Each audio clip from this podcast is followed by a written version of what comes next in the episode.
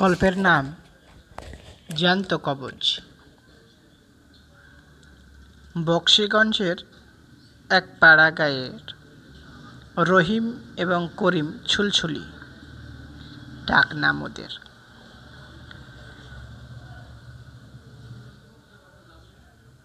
বলিয়া দুইজন বসবাস করিত। উহারা গ্রামের মধ্যে নানান বিবাদে জড়িয়া পড়িত। তাহারা এক প্রকার বদমাইশ ছিল। এমনিতেই বক্সিগঞ্জ সুবিধাজনক ছিল নাই। সারাদিন চুরি চামারি, হিংসা, বিদ্বেষ, উগ্র মেজাজ লেগেই থাকিত। উহারা মুসলমান হওয়ার জন্য উহাদের গায়ের লোক মান্য করিত। অল্প অল্প সময়ে নামাজ পড়িত। বয়স্ক ছিল মোটামুটি পঞ্চাশ কি বাহান্ন হইবে। তাহারা গ্রামে নানান অপকর্মে জড়িত ছিল। নানান মামলা মোকদ্দমা, একসময় বক্সিগঞ্জে ওলা ওঠা রোগ হইয়া মৃত্যু হইয়াছিল অনেকের।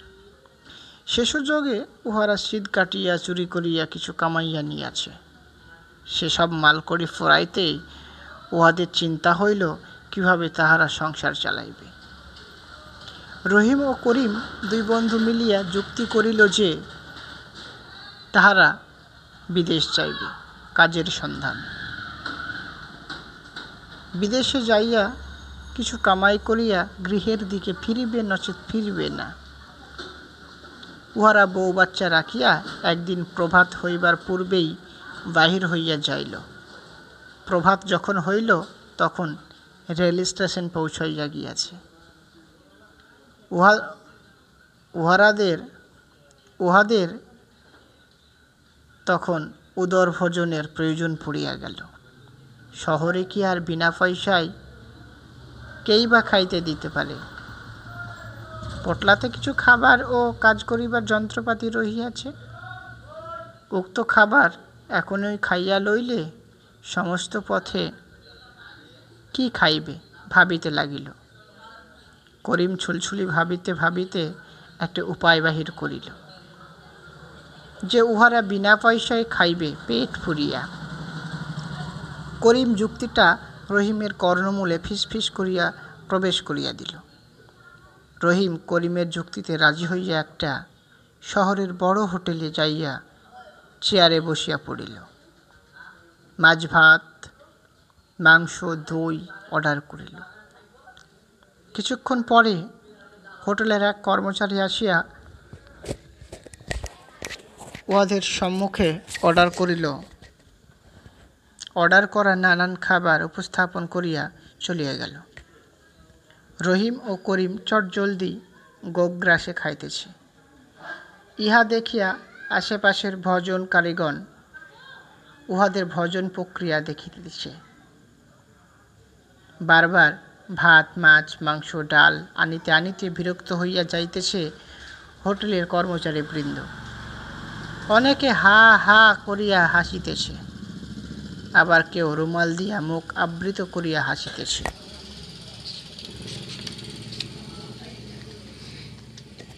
ইহা দেখিয়া অনেকের ভজন উঠিয়া গেল। অনেকে হাত তালি দিতেছে, কেহ সাহস দিতেছে আরও খাইবার জন্য। রহিম ও করিম উহাদের উৎসাহ দেখিয়া জোরে জোরে খাইতে লাগিল, কিন্তু তাহাদের পকেটের পয়সার দিকে বিন্দুমাত্র ভ্রুক্ষেপ নেই। তাহারা পয়সার কথা ভুলিয়া গিয়াছে। ওরা মনে করিতেছে ইহা গ্রাম্য পরিবেশের বিবাহ অনুষ্ঠানের আহার ভোজন করিতেছে। মনে হইতেছে করিম ও রহিম ভজন পূজার প্রতিযোগিতা করিতেছে। ভজন প্রক্রিয়া শেষ হইল। ওয়াশরুমে হাত মুখ ধৌত করিয়া গোছগাছ করিতেছে হোটেলের বাহিরে। ওই মুহূর্তেই হোটেল কোষাধ্যক্ষ খাতা খুলিয়া হিসাব কষিয়া বলিল, উহাদের মোট দুই শত নব্বই টাকা হইয়াছে। হঠাৎ করিয়া মাথায় হাত রহিম ও করিমের। করিম কোষাধ্যক্ষকে কহিল, আমরা দুই মিত্র টাকা দিতেছি কিছুক্ষণ পরে, একটু এই মাচাটাই শুইয়া লই, আমাদের শরীর আর চলিতেছে না, হাঁসফাঁস করিতেছে। কোষাধ্যক্ষ মনে মনে ভাবিল, ইহারা প্রচুর খাইয়াছে, ইহার জন্যই অসুবিধে বোধ হইতেছে, বিশ্রামের প্রয়োজন রহিয়াছে। এই ভাবিয়া কোষাধ্যক্ষ হোটেলের অন্দরমহলে চলিয়া গেল।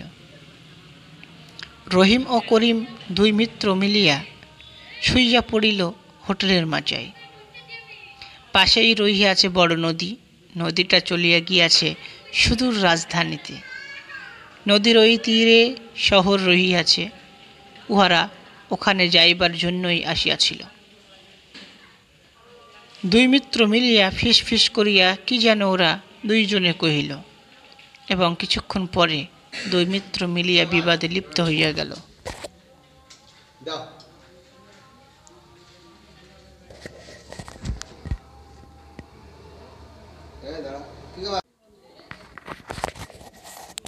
নদীর ওই তীরে রহিয়াছে, উহারা ওখানে যাইবার জন্যই আসিয়াছিল।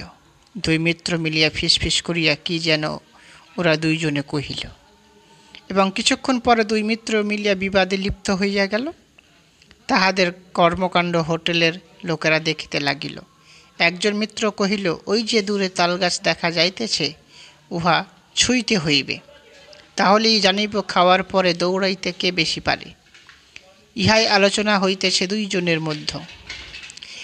দুইজনেরই পিঠে রহিয়াছে ব্যাগ। সকলে বলিল, ঠিক আছে, একসঙ্গে প্রতিযোগিতা হোক, ফলে বুঝিতে পারিব কে প্রতিযোগিতায় প্রথম হইল আর কে হারিল। ইহা সবার মনোব্রত হইল। উহারা একসঙ্গে দৌড়াইতে লাগিল। দৌড়াইতে দৌড়াইতে তাহারা তালগাছ ছাড়িয়া স্টেশনের দিকে পলায়ন করিল। তাহাদের পলায়ন দেখিয়া সবাই বুঝিতে পারিল যে উহারা বাটফার। কেহ কেহ মুসলিমদের জাত তুলিয়া গালি দিল। জাত তুলিয়া গালি দিতেই আরও মুসলিম খদ্দেরেরা খেপিয়া উঠিল।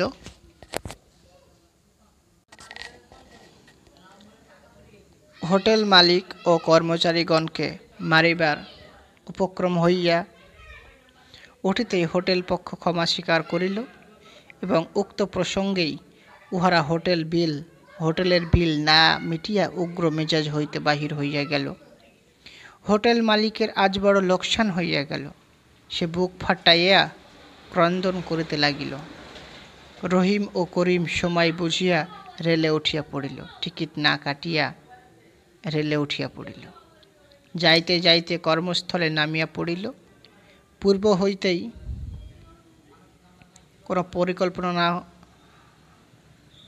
নাহি ছিল নাহি থাকায় কর্মস্থল খুঁজিবার জন্য কর্মস্থলে নামিয়া পড়িল।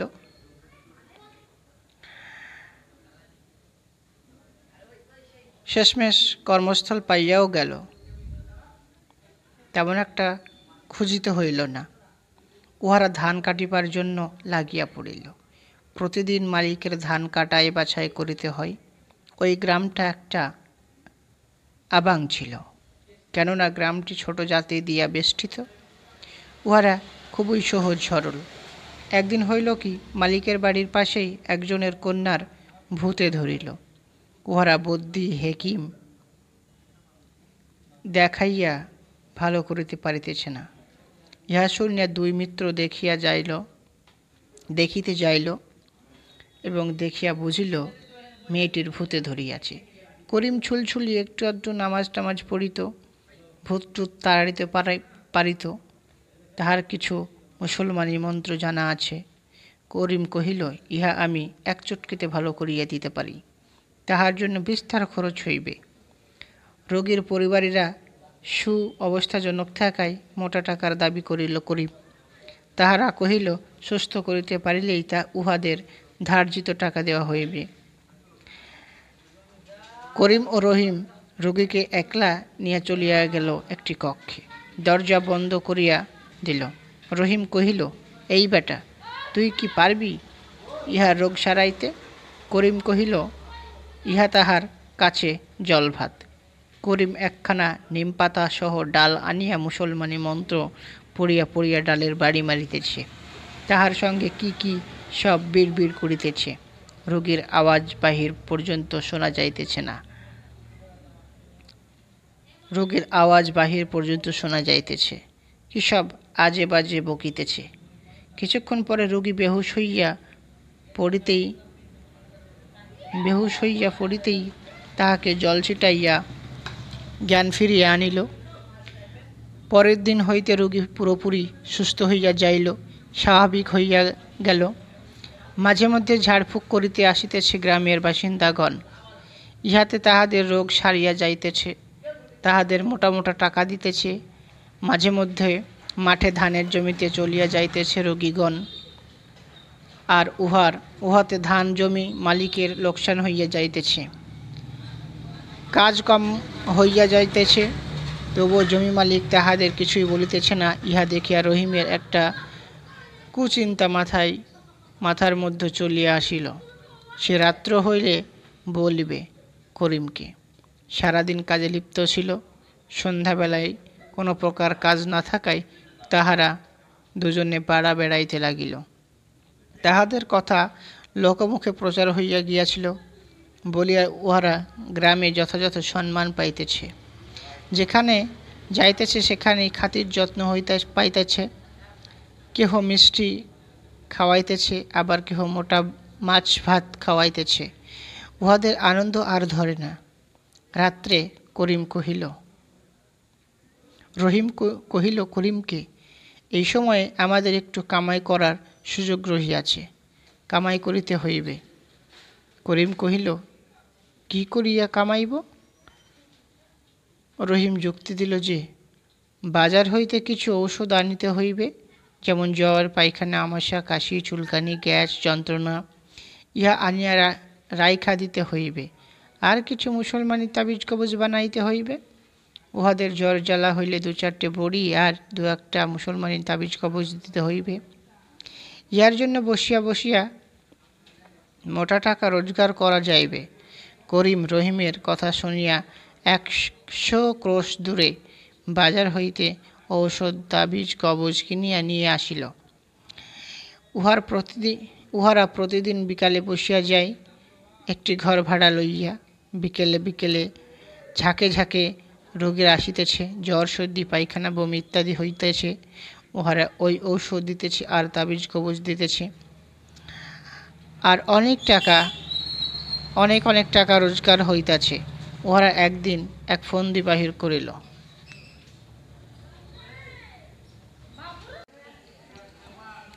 ওরা এক